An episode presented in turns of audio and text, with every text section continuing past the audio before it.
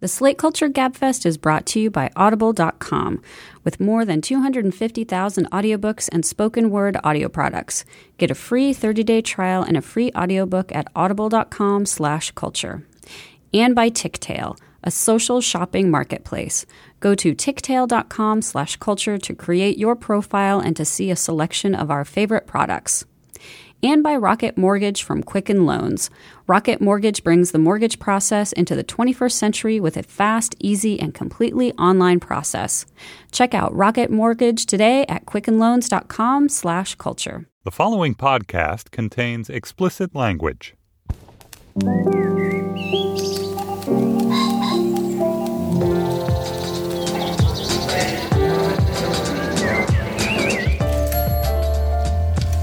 Stephen Metcalf, and this is the Slate Culture Gabfest Too Old to Be Governable, Too Young to Die edition. It's Wednesday, May 18th, 2016.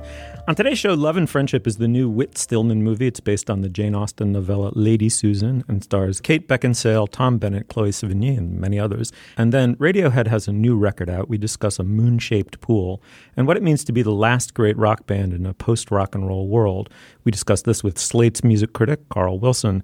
And finally, never to be delimited in our Anglomania, we go three Brit topics this week in honor of our new intern. Television may be the new art cinema, but it will also and always be television. That is a way to shut off the mind as well as enliven it. We discuss Laura Miller's favorite TV comfort food, the British crime procedural Scott and Bailey, and the concept in general of TV as comfort food. Joining me today is Laura Miller. Hey, Laura. Hi, nice to be here. And uh, Slate's editor, Julia Turner. Hey, Julia. Hello, Steve.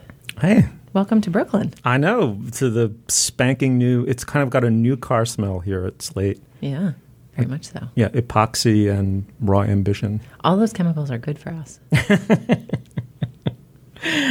Uh, and and we should mention that we haven't murdered Dana. She's just still on book leave. Dana is still on book leave. Julia, before we start, what business do we have? Yeah, two small pieces of business. First, I should mention that in the Slate Plus segment of our show, available only to Slate Plus members, we will be joined by Dan Kois to talk about Katherine Dunn, the wonderful author of Geek Love, a wonderful book which plays a unique role in the American literary landscape. And I also wanted to flag for our listeners that Slate Plus is producing a special members only podcast about this season of Game of Thrones.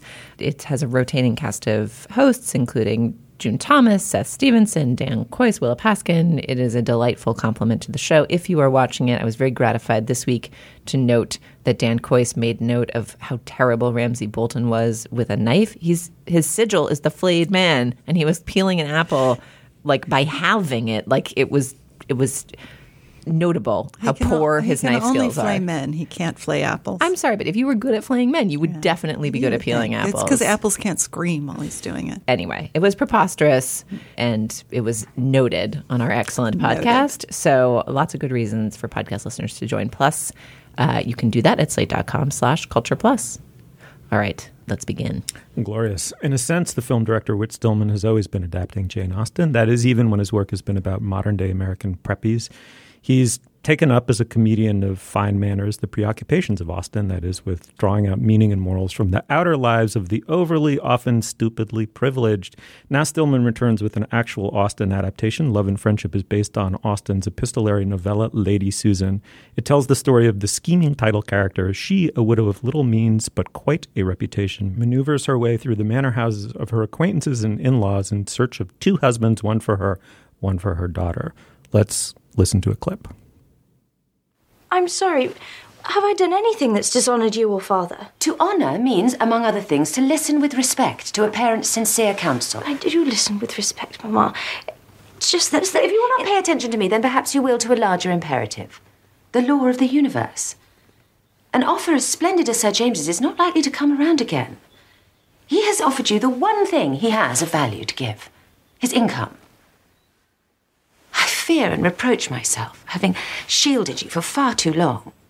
Had I let you starve a little bit more, you would resist much less. Mamma, I was often hungry at school. Oh, evidently not hungry enough. In any case, the starvation of the schoolhouse is nothing like that of the destitute. Is that what you want? No. I can see Sir James is a kind man, and if it weren't a matter of marriage, I'm sure I could like him. Marriage is for one's whole life. Not in my experience. Uh, Laura, let's start with you. I mean, I, my feeling uh, is you could have dropped the needle anywhere on this album and you would have come up with some extraordinary dialogue. Um, Stillman, of course, is best known for Metropolitan, his breakthrough indie movie in 1990, and then uh, Barcelona, Last Days of Disco. This is his first period movie. What'd you make of it? I really enjoyed it, and it's a great adaptation of a book that's kind of an outlier in Austen's body of work. It's a piece of juvenilia, a novella that she wrote when she was about 19 years old and never sought to have published. And it's very much in the style of the previous century, in the style of the 18th century, rather than in the sort of early sort of 19th century mode that she would eventually go on to write in. So it, to me, that makes it more perfectly suited to Whit Stillman than the later Austen novels because he has always been really interested in the idea of morality as a performance. More so than she really was in, in in the novels that she's most famous for. And Lady Susan is just a classic Whit Stillman character in a way. She's basically the female version of the character who's usually p- played by the great, great Chris Eigeman in Whit Stillman movies. He's an avid lis- listener of this podcast. Oh, well, shout out to thrilled him. to hear Yeah. the shout out. Um, Julia, what do you think of it? It was a very fun, you know, meringue of 90 minutes at the movie. It was just delightful. Uh, I did not know that Kate Beckinsale, who I know primarily as being a very smart woman who on screen is mostly getting like ravaged by werewolves, she's uh, funny and a stone cold bitch in this production. Uh, and her icy, nimble, ruthless manipulations are incredibly delightful to witness. I also thought there was a real lightness of touch in the production. The characters are introduced in a very witty way. That there's some use of text on screen, which you associate more with like people urgently sending each other direct messages in House of Cards than uh, you know Merchant Ivory looking costume adaptations. but there's sort of like you know scrolly type font that appears on the screen at a few key moments to great comedic effect. Uh, and the whole thing doesn't make itself out to be more than it is, which makes it quite entertaining. I I have to say, I, I absolutely loved it. I wasn't convinced I was going to as many as 10 minutes into it, and then I fell for it hard and completely. I've always admired Whit Stillman and been slightly skeptical of his work, that it had to involve a mode of exaggeration and caricature in order to make an American comedy of manners about this preppy world, which essentially I grew up in.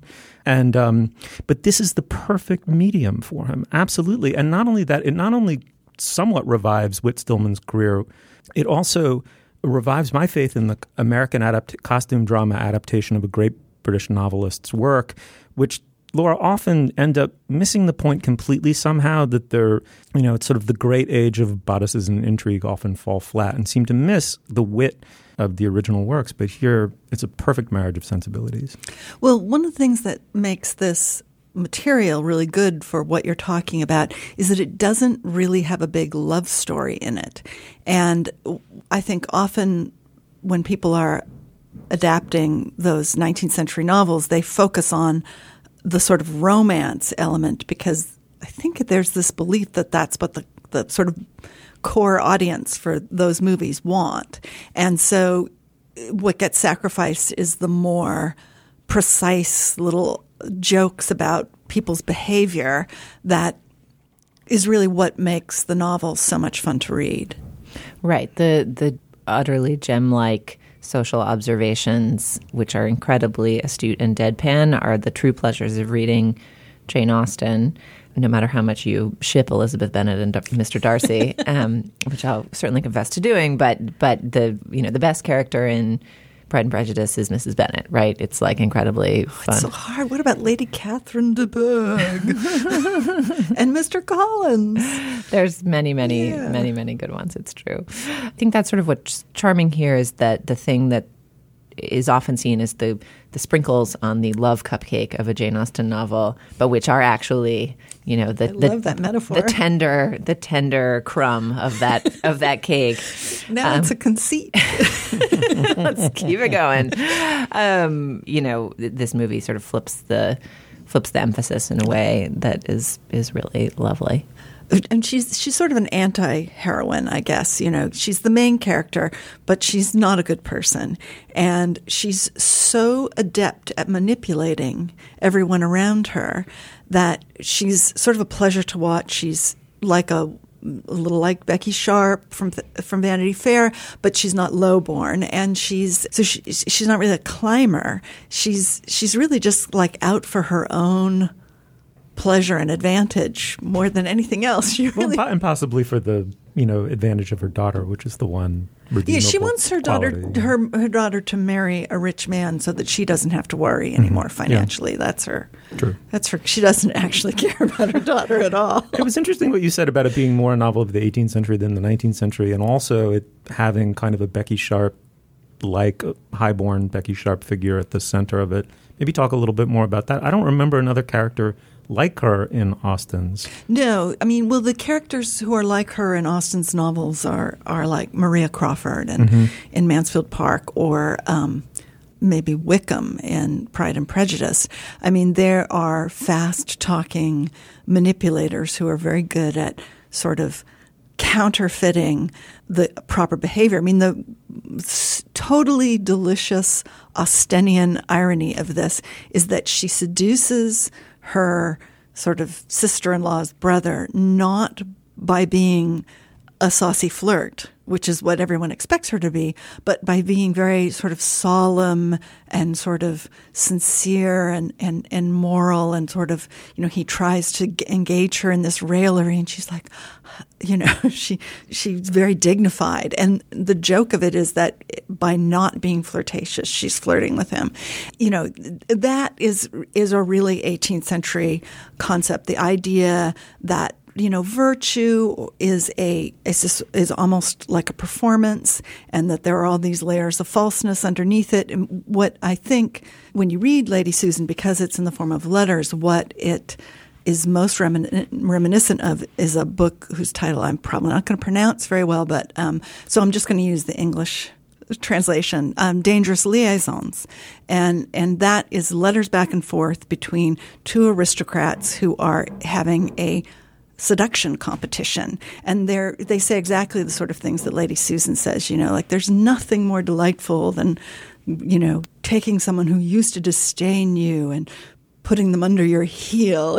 it's just, it's completely this sort of power game mm-hmm. for them, as it is really for her. She seduces her sister-in-law's brother just to get back at her sister, mm-hmm. and and to sort of flatter her own vanity. But but really, she it's really to get back at her sister who doesn't who correctly does not believe her virtuous performance. Yeah. I'm curious to ask you, Laura. I think we've talked about this in the context of other things on the show before, but what you make of various Jane Austen resurgences. I mean, Jane Austen is eternal and, and may may it ever be thus. But you know, another thing that just came out right now is Curtis Sittenfeld's book Eligible, which is a modernized adaptation of Pride and Prejudice set in Cincinnati to great comic effect, in my view. And why do I mean Whit Stillman and Curtis Sittenfeld are interesting artists with things to say about the world. Why? What did, What should we make, if anything, of of them revisiting Austen at this particular moment? Well, I think that if you don't count Much Ado About Nothing, basically Jane Austen invented the romantic comedy of the sort of dueling lovers who get together in the end, and it is just a really it's like a no fail storyline. And so there so you can always sort of follow that. In fact, many writers do even if they're not explicitly adapting Pride and Prejudice and get readers or viewers interested in like will they get together or or won't they? And so it's it's reliable, I would say that. But um, not always i don't not not to my mind all that satisfying because again like i the love stories are maybe not the thing that i really read her for, although I like them. And for that reason, Emma is really my favorite of her books because what I love best about them is this depiction of this sort of provincial life, these, these people who all live in this town together and they've all known each other forever, and the w- ways that they interact with each other and the roles that people play in these little communities that they live in, and the way that certain people just drive you crazy, but you can't get away from them. That never, ever becomes not true. Whereas I think Curtis Sittenfeld is a really smart writer and very talented.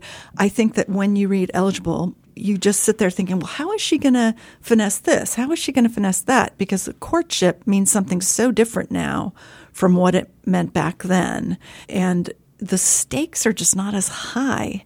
And so it doesn't feel as urgent I mean, in Eligible. What Curtis Sittenfeld does is use the biological clock to raise the stakes, and she she transposes what it means to be an aged single woman into modern terms. And so Jane, uh, the eldest sister, Jane is forty or thirty nine. I think she turns forty during the course of the novel, and Elizabeth Bennet is thirty eight. And the questions about fertility and child rearing become the unbreachable constants that class and money and inheritance and you know, women's position in society were in Jane Austen.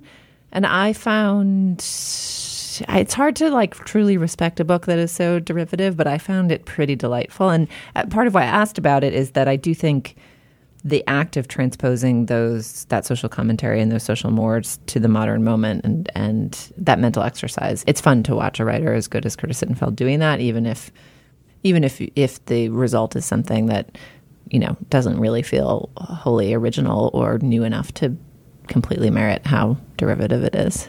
All right. Well, we agree this uh, Stillman adaptation is wonderful. Yes, yeah. people should go see it. Okay, and if you do, come tell us what you thought of it at facebook.com slash culturefest. The movie is Love and Friendship, directed by Whit Stillman, starring Kate Beckinsale. All right, now is the moment in our podcast where we talk about our sponsor, Julia Turner.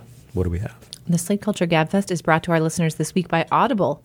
Audible has a special offer for our listeners and is offering a free 30-day trial membership and one free audiobook. We have a recommendation for an audiobook that our listeners might enjoy. Laura, what were you what were you going to suggest? Well, doubling down on our Anglophilia here, I'm going to recommend the audiobook of Anthony Trollope's novel Dr. Thorne, read by Simon Vance, the great Simon Vance, who Dana was praising in an earlier show, one of the titans of audiobook narration. There is a adaptation of Dr. Thorne by Julian Fellowes that is going to be released on, I think, Amazon uh, in a couple weeks. And so I was returning to the book for that. And it's just, it's so great. It has a lot of the same hilarious, you know, characters that are, give themselves airs or are ridiculous or are touching or it's it's he's really Austen's heir in many ways. And once you have sampled the gateway drug of any of Trollope's novels in the series The Chronicles of Barsetshire, you will become hooked. Uh, that sounds delectable. I've been looking for an excuse to check out Dana Simon Vance recommendation, so that sounds quite pleasing.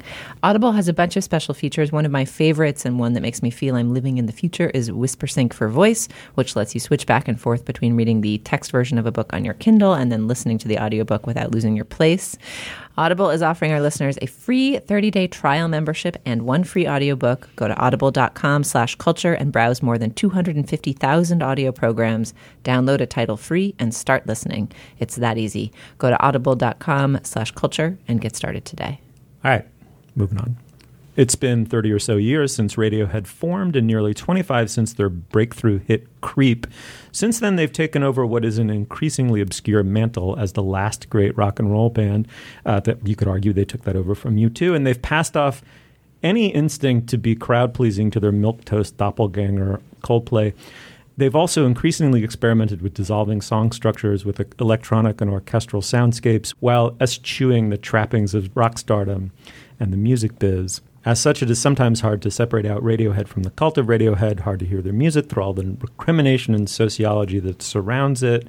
To help us do that, we're joined by Carl Wilson, Slate's music critic and chief taste sociologist. Carl, welcome to the show.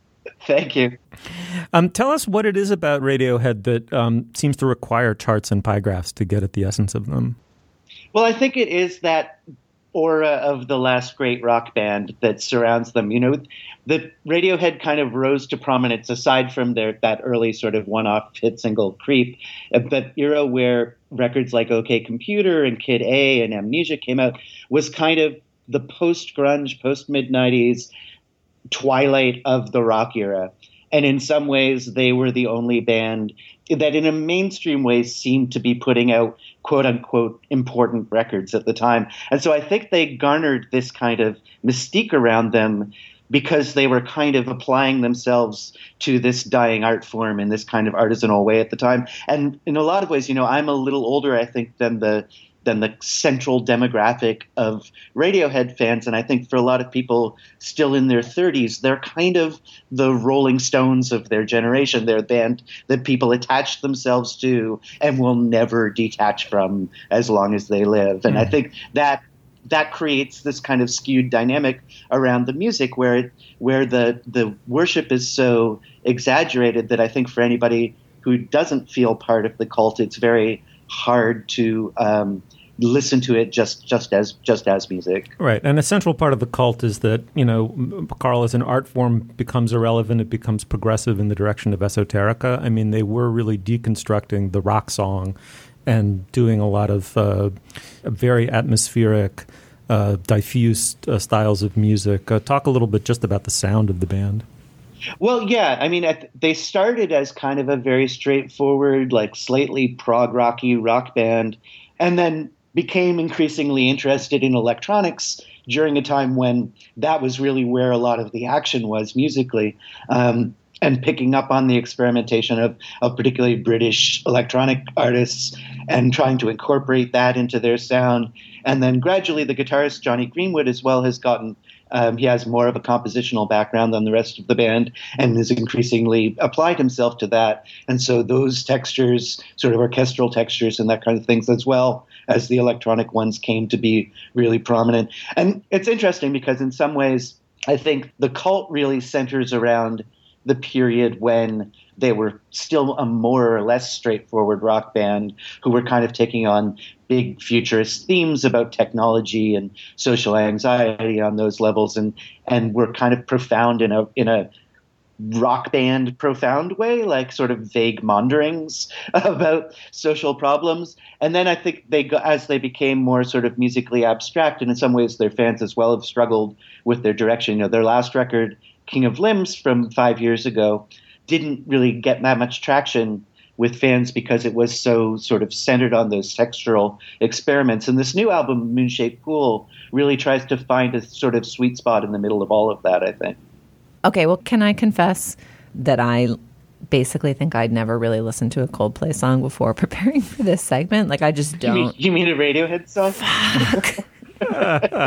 exactly. I file them. I know. I recognize that this is, uh, oh, you know, like total uh, heresy. But like, they just are both filed in my head as sort of like anthemic, British, rocky. Don't listen to it. And I know that like Coldplay's the lame one, and Radiohead's the quote unquote cool one, and that you know Chris Martin is a doofus, and uh, Thom Yorke. Thom Yorke is a person whose name I know uh, is a genius, um, etc but I like have no direct experience of it. So I listened to the Moon Shaped Pool this weekend and was like, what pleasant music. What interesting things they're doing with strings. This is this is not something I will listen to very much again, but I found it less uh, I don't know what I was expecting, some kind of like abstruse puddle.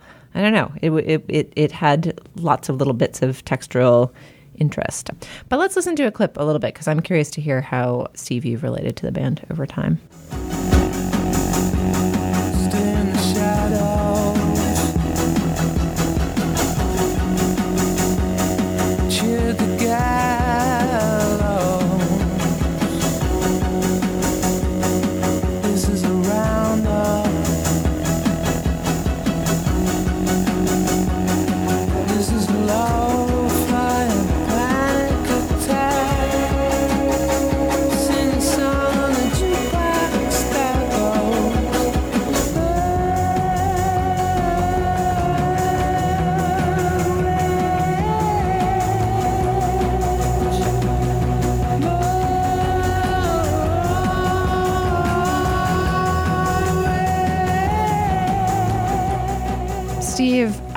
Recognize that the set of things I just said sounds like the caricature of me as the poptimist jerk to your rockist snob.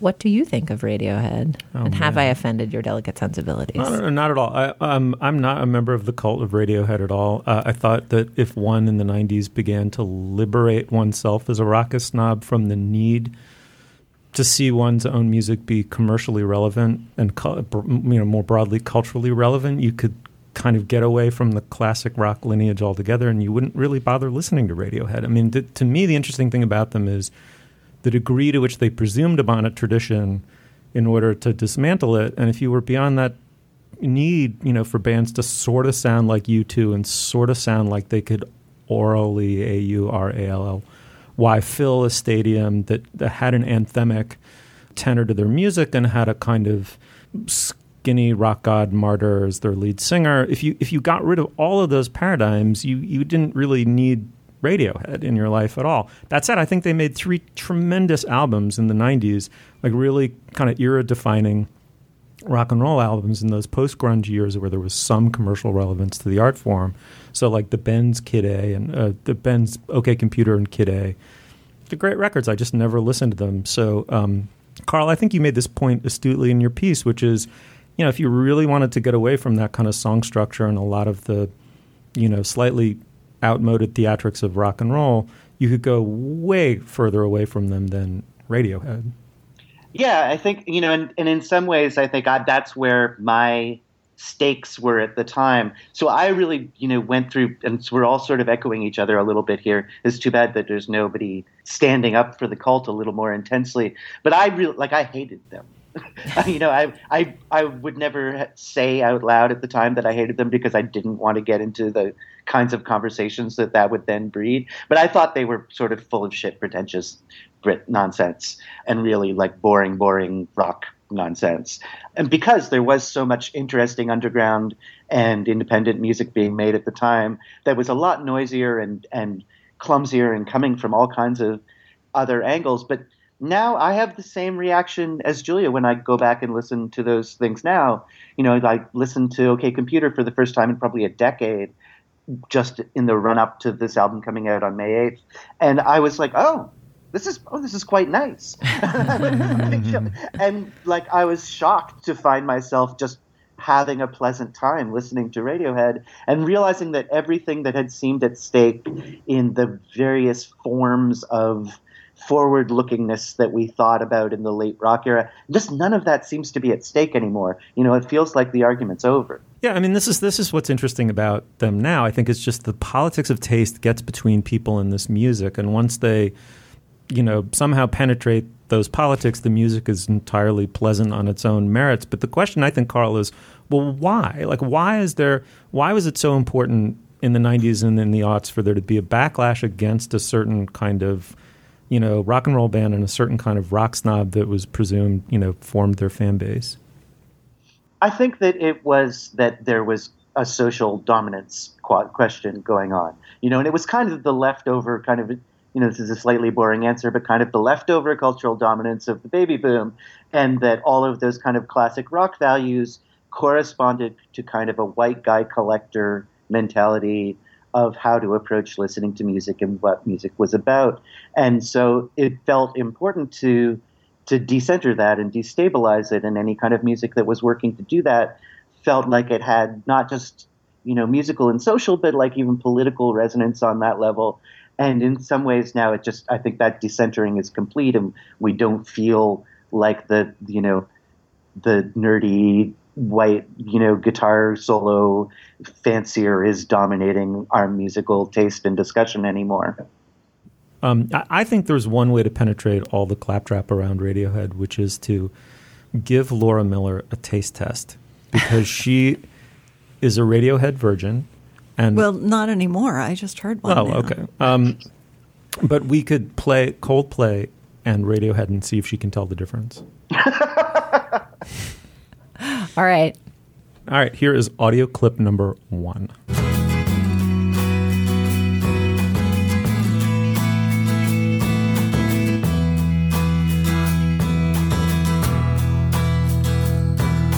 Two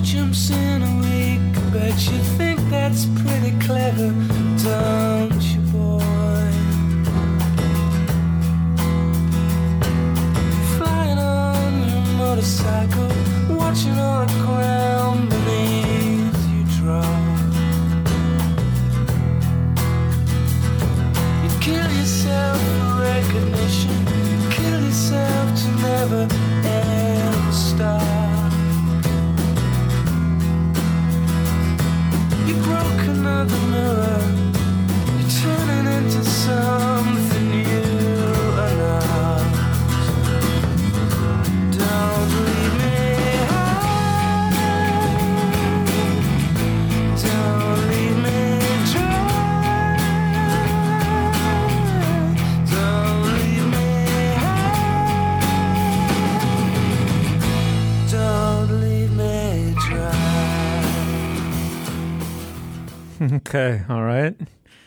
And and now let's listen to audio clip number 2.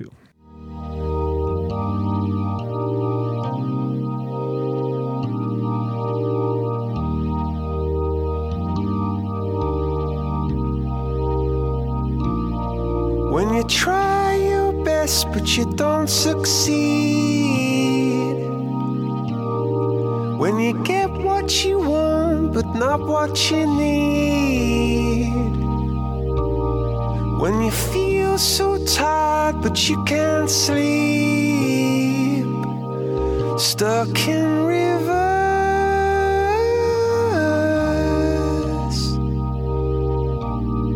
and the tears come streaming down your face.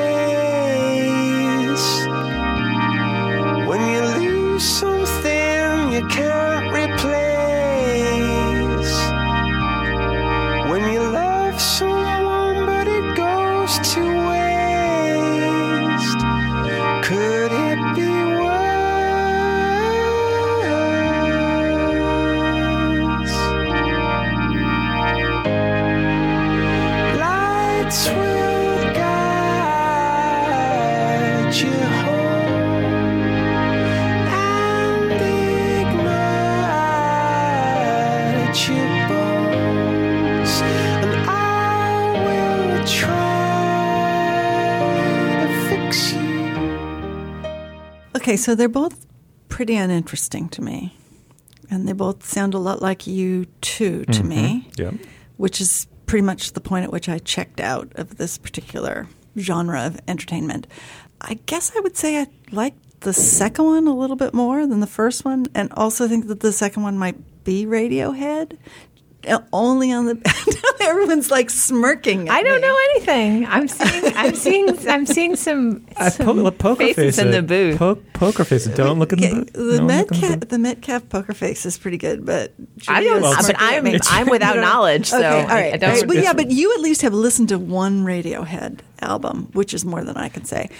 Just because people were talking about something about textural, and that sounded like it had more interesting instruments going on in it, but I don't really know even what textural means. So, um, so, but you know, it and it sounded a little bit weirder and a little bit less like some guy strumming on a guitar at a party where you thought you were going to have a good time and now he's singing. Okay, all right. And for the and for the record, I have resting smirk face, so you can't take anything from it. Julia, what do you think?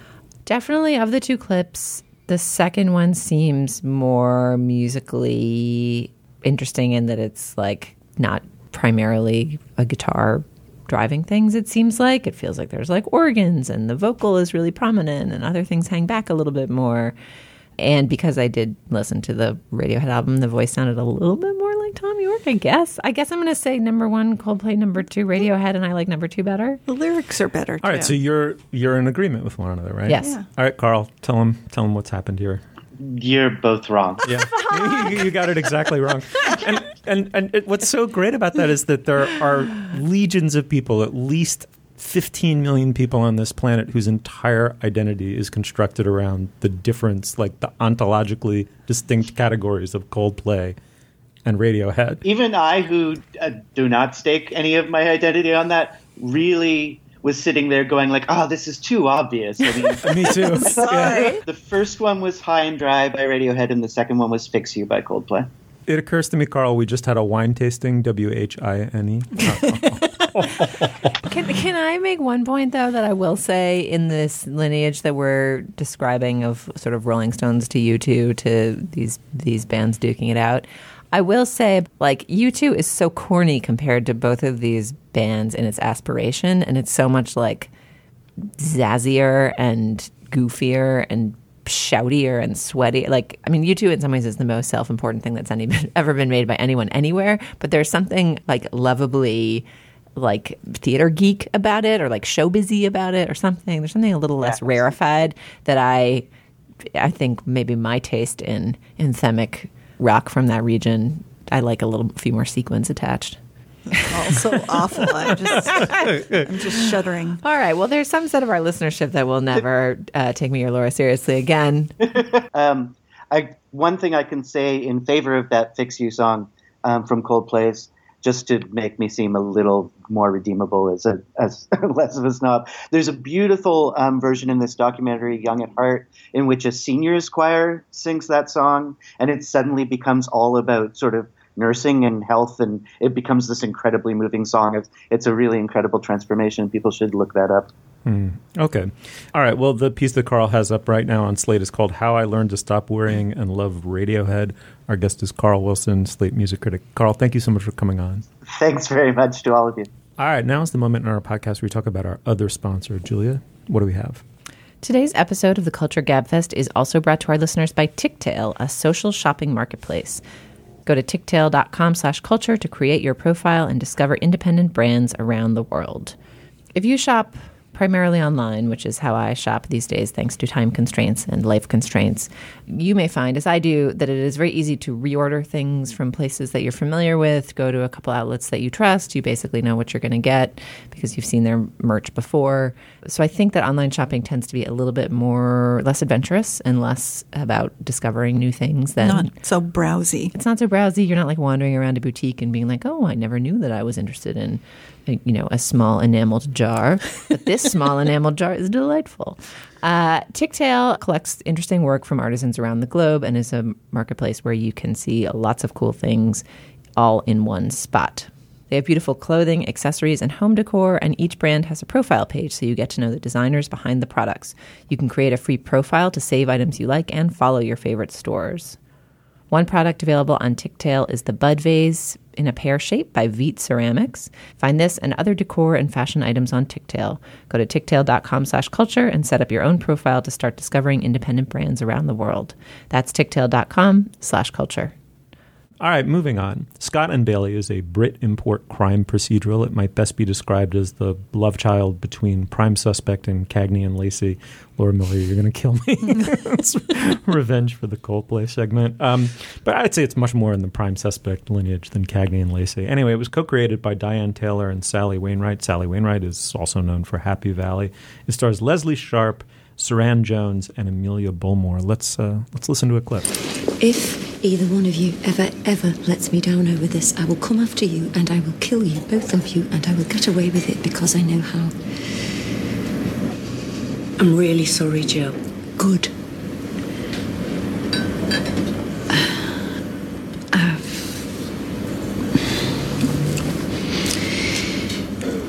Uh, Have I still got a job? Yes. Um, would you like a drink? Yes. Get you a glass.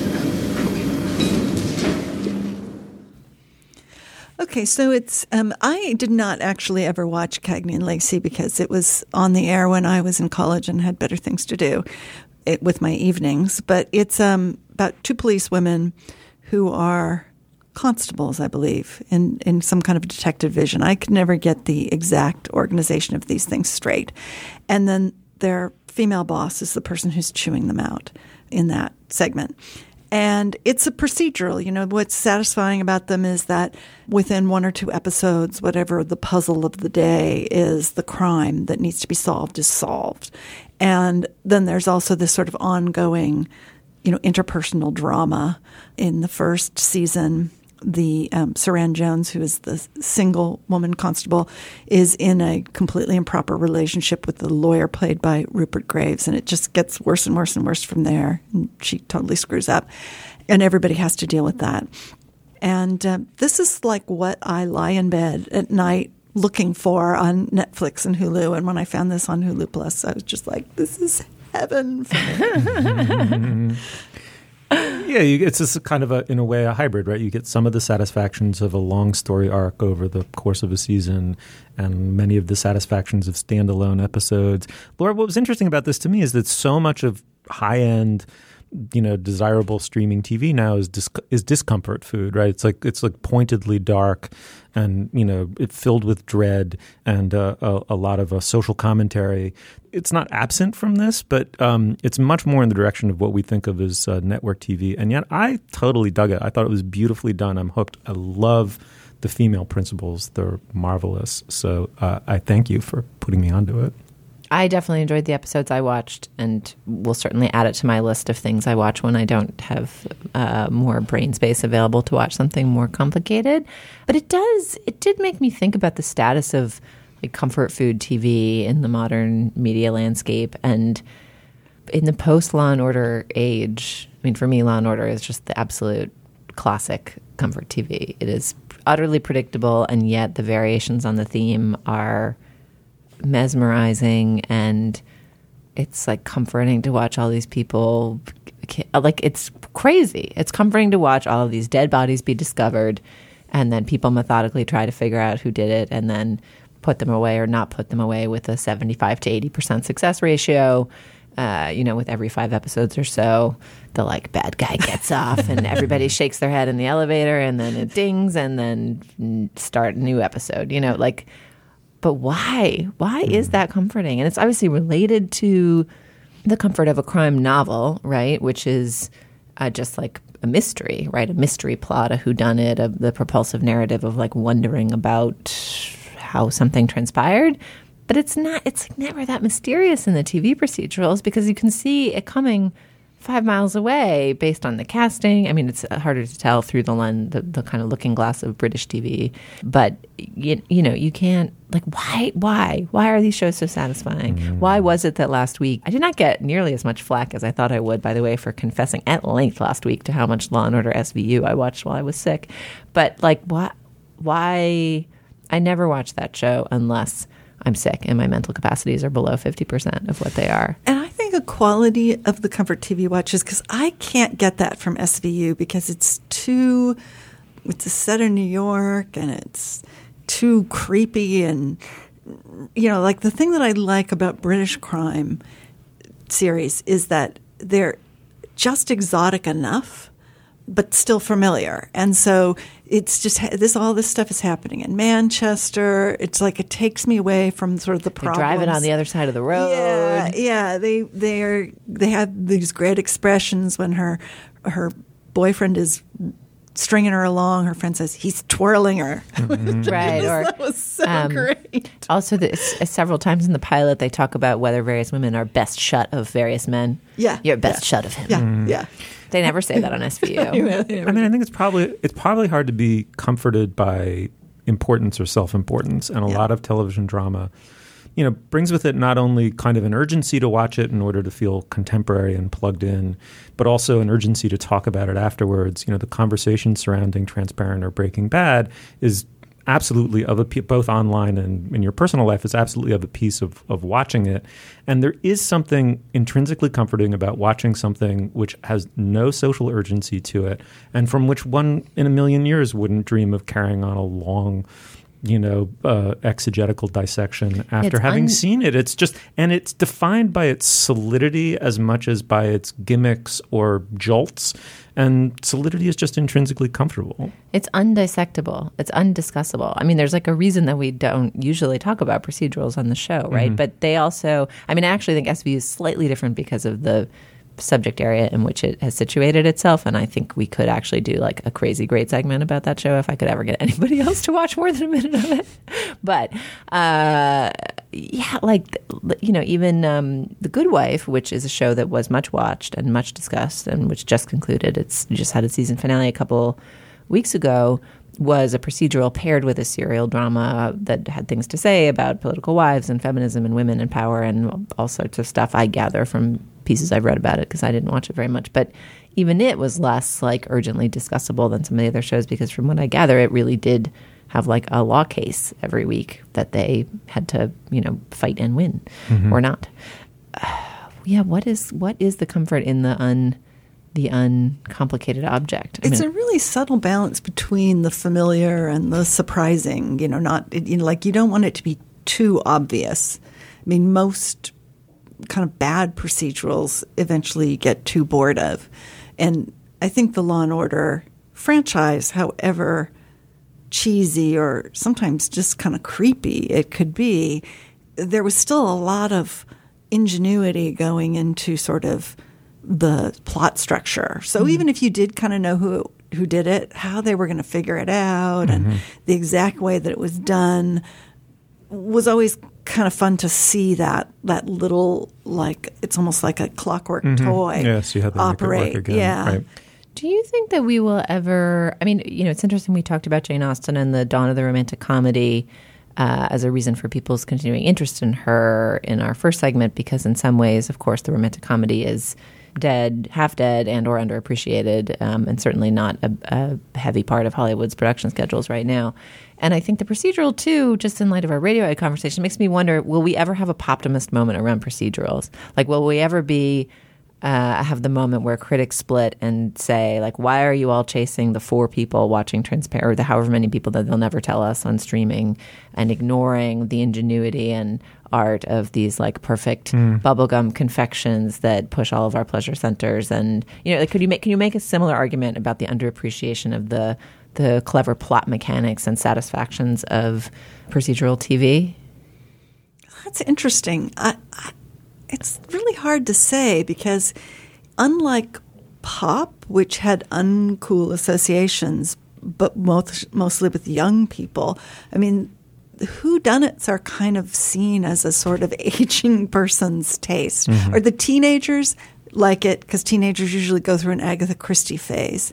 And then, like, it's the show your mom watches. And so, you know, Law and Order or CSI or any number of these sort of Bones. I went through a Bones, Bones, oh, phase. oh, yeah.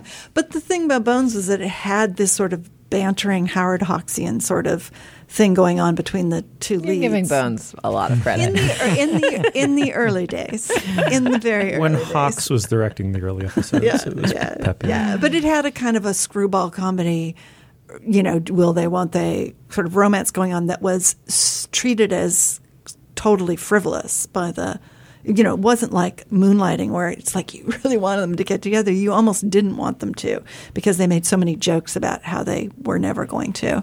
It's, it's kind of terminally uncool. I just don't see how it could be reconceived. but like but but if you think about the failures of True Detective season 2, right? Mm-hmm. Isn't that a show that like woefully misunderstands the importance and value of the proper construction of a mystery plot. I mean, the first one, like maybe you can argue that it was intentional and they kind of get away with it with all the metaphysical hooey they ended with, but the second one was just a disaster. And when you look at Game of Thrones, which I think of as like a premium show that's actually a, a- a- I- I don't think Game of Thrones really has anything to say about the world, but I think it's a great entertainment. And the plotting, the plot architecture there is actually like very canny, I think, just because they have so many pieces they're trying to move around. But like plot seems so hard to get right. And these shows do it just week after week. And I do, I have definitely had in the post Law and Order era, there's just like so many news stories where I'm like, it's so sad there'll never be a Law and mm-hmm. Order of that. Mm-hmm. like I feel like you kind of want to see what they're going to do with it. And I, I don't know. I, I'm I'm enjoying this alternate universe where there's a critical valuation of the procedural. It's it's Gaga, right? It's it's never going to happen. Uh, The only reason I think it might is when you watch something like Vinyl on HBO and you feel as though they completely avoided working out the plot mechanics of it in favor of all the cliches from super premium dark TV. And, and that'll kind of intersect with the generational change, and that'll become, you know, your your parents' TV, just a bunch of these old warhorse, you know, shows with the same set of, you know, kind of ossified cliches about how dark, you know, American life is and how prone to violence and on and on and on. And I could see people returning to something much more. Well, because the other thing is that a, a cracking plot is like such a powerful drug that if somebody figured out a way to produce that kind of compulsive television while also adding some interesting ideas to it. I mean, I suppose fans of Game of Thrones would argue that that is what is happening there. That seems like a potent weapon Mm-hmm. in the artillery for some aspiring person to like pick up and play with. Um, all right. Well, the show is called uh, Scott and Bailey. It's an ITV import, I believe. It's on Hulu Plus. and you can find it on Hulu Plus. Uh, if you know it or check it out and have feelings about it, come tell us about them at facebook.com slash culturefest. All right, now is the moment in our podcast where we talk about our other other sponsor, Julia Turner. What do we have? Slate's Culture Gabfest is brought to listeners by Rocket Mortgage from Quicken Loans. With Rocket Mortgage, you can get approved for a mortgage using your phone or tablet. This completely online process uses cutting edge technology to make getting a mortgage more convenient than ever before. You no longer have to deal with the frustration of digging through stacks of financial documents. Now you can safely share bank statements and pay stubs with the touch of a button. So if you're looking to refinance or to buy a home, check out Rocket Mortgage today at quickenloans.com slash culture. Quicken Loans is an equal housing lender licensed in all 50 states at mlsconsumeraccess.org, number 3030. All right, now is the moment in our podcast where we endorse Laura Miller. What do you have? I have this old movie that I discovered through some circuitous path on the internet that is on YouTube. It's called Les Romans de Renard, The Tale of the Fox. It's a French stop action animation film from 1930. And it's so it's around the same time as, you know, King Kong. But it's basically the f- French folkloric character Renard the Fox, uh, who's sort of a trickster character. And it's the most charming, funny, clever thing I have ever seen in stop action animation. Like every little, all the little gestures of it's all animals, all these little animals in, in a fairy tale story. And just their gestures, it's the settings are so beautiful. It's really incredible. I, have never heard of it before. And if Dana wasn't incommunicado right now, maybe I'd know more about it because I, I sent her a message, but I never heard back. I thought surely she would know about it. Um, so I don't know anything about it. It's just gorgeous and it's on YouTube. God, sounds marvelous. Um, Julia, what do you have? I also have an animal recommendation today, but it's not art, it's nonfiction. I endorsed actually a couple months ago a series of books by David Peters, which are these just very, very detailed illustrations of all kinds of crazy creatures. There's one about dinosaurs and other early reptiles. There's one about giants, just every big thing that ever lived on the planet. And there's one called Strange Creatures. And the books have beautiful illustrations. There's always sort of a random 80s like scuba diver or jogger like going through the scene to help you get a sense of scale and in a very fine type the book gives you the latest of like mid 90s science about these creatures so it's not all fully up to date and uh, have a little title that says extinct or not extinct uh, and one of the most strange creatures in Strange Creatures is the goblin shark, which has sort of its mouth under its head and an incredibly long, flat snout that looks sort of like a shovel, um, and weird eyes that seem to swivel up and down. And it just looks so freakish that I assumed it to be extinct. But I finally read a bunch of the copy next to the picture. The book's quite long, so we have to abridge continually when reading to children. Uh, and I learned that it is not actually extinct. It's alive. There are goblin sharks. They exist. Uh, They're, and they're living among us. They're out there. they are out there. They were, I think they discovered skeletons in the 19th century, but then finally found real ones. And for the first time in my life, gleaned useful content from Shark Week because my son likes to get me to show him videos of, of whales and sharks on the internet. And so I Googled goblin shark and found this great minute and 45 second clip, which is simultaneously like the perfect stupid Shark Week thing, or what I assume Shark Week to be, which is like out of nowhere comes the most alien creature ever to roam our seas. um, but meanwhile, it's this beautiful underwater cinematography of this crazy shark, which does two things that are insane. Number one, its snout is full of like electric sensors, so it kind of just like rubs its snout around in the dirt at the bottom of the ocean, and it can sense whether there's creatures hiding underneath because it senses their uh, the electricity in their skin, and then its entire jaw springs out like a jack in the box from its body to grab fish. And there's this footage, this Shark Week footage of it like just gobbling a huge red snapper with this retractable jaw. It's a crazy creature. Also, my children don't get that it's a goblin shark and they think it's a gobbling shark because they have now watched 60 times this video of it gobbling this thing.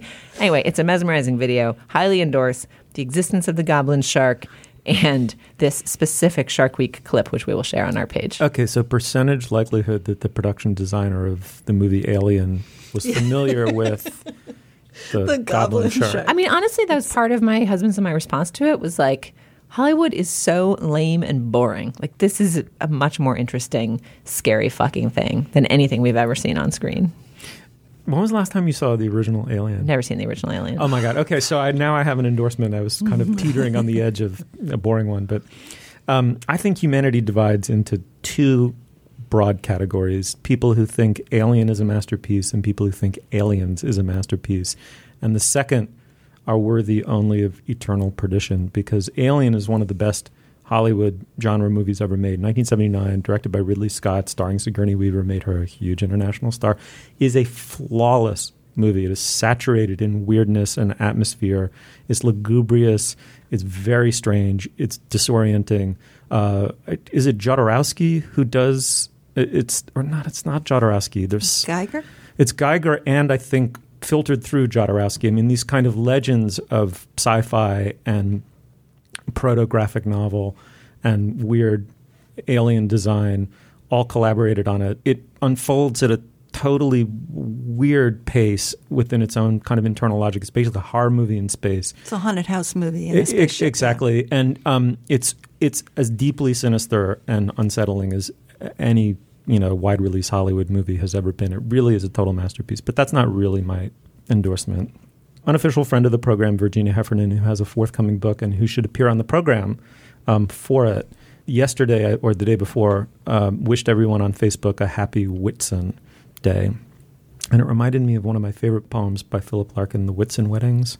It's um, truly one of the great poems ever written, and the conceit of it is um, Larkin, or the poet, is heading on a train from some agrarian suburb into central London, and he doesn't. He's not aware of the fact that it's Whitsun, when apparently in England many people get married. And as he goes from station to station, he sees the aftermath of weddings over and over and over again. It's almost like in a weird kind of stop motion. Because the he- people, the married cou- couple, the newlyweds have gotten on a train, and so these are the people seeing them off. Okay. Exactly. And um, it, the way it's so Larkin, it begins totally conversationally and informally. It then begins to tighten and tighten and tighten until the kind of you know astonishing or dazzling metaphysical you know observation hits you sort of in the face. All right, let me just read a tiny bit of it. Yes, from cafes and banquet halls, up yards and bunting dressed coached party annexes, the wedding days were coming to an end. All down the line, fresh couples climbed aboard. The rest stood round. The last confetti and advice were thrown. And as we moved, each face seemed to define just what it saw departing. Children frowned at something dull. Fathers had never known success so huge and wholly farcical. The women shared the secret like a happy funeral. While girls, gripping their handbags tighter, stared at a religious wounding. Free at last and loaded with the sum of all they saw, we hurried towards London, shuffling gouts of steam, and it goes on and on and on to this just, you know, per- perfectly astonishing Larkiness ending. All right. Anyway, Julia, thank you so much. Thanks, Steve. Laura, thank you. That was fun. It was indeed. Thank you. You'll find links to some of the things we talked about today at our show page, slate.com slash culturefest. And you can email us at culturefest at slate.com or drop us a note at our Facebook page, facebook.com slash culturefest. Our producer is Ann Heppermann. Our interns are Lindsay Albrecht and Lizzie Feisen. The executive producer of Slate Podcast is Steve Lickteig, and Andy Bowers is the chief content officer of the Panoply Network. The Culture Gabfest is part of the Panoply Network. Check out our entire roster on itunes.com slash panoply. Our Twitter feed is at Slate Cultfest. For Julia Turner and Laura Miller, I'm Stephen Metcalf. We'll see you soon. You were so smart then, in your jacket and coat. My softest red scarf was warming your throat.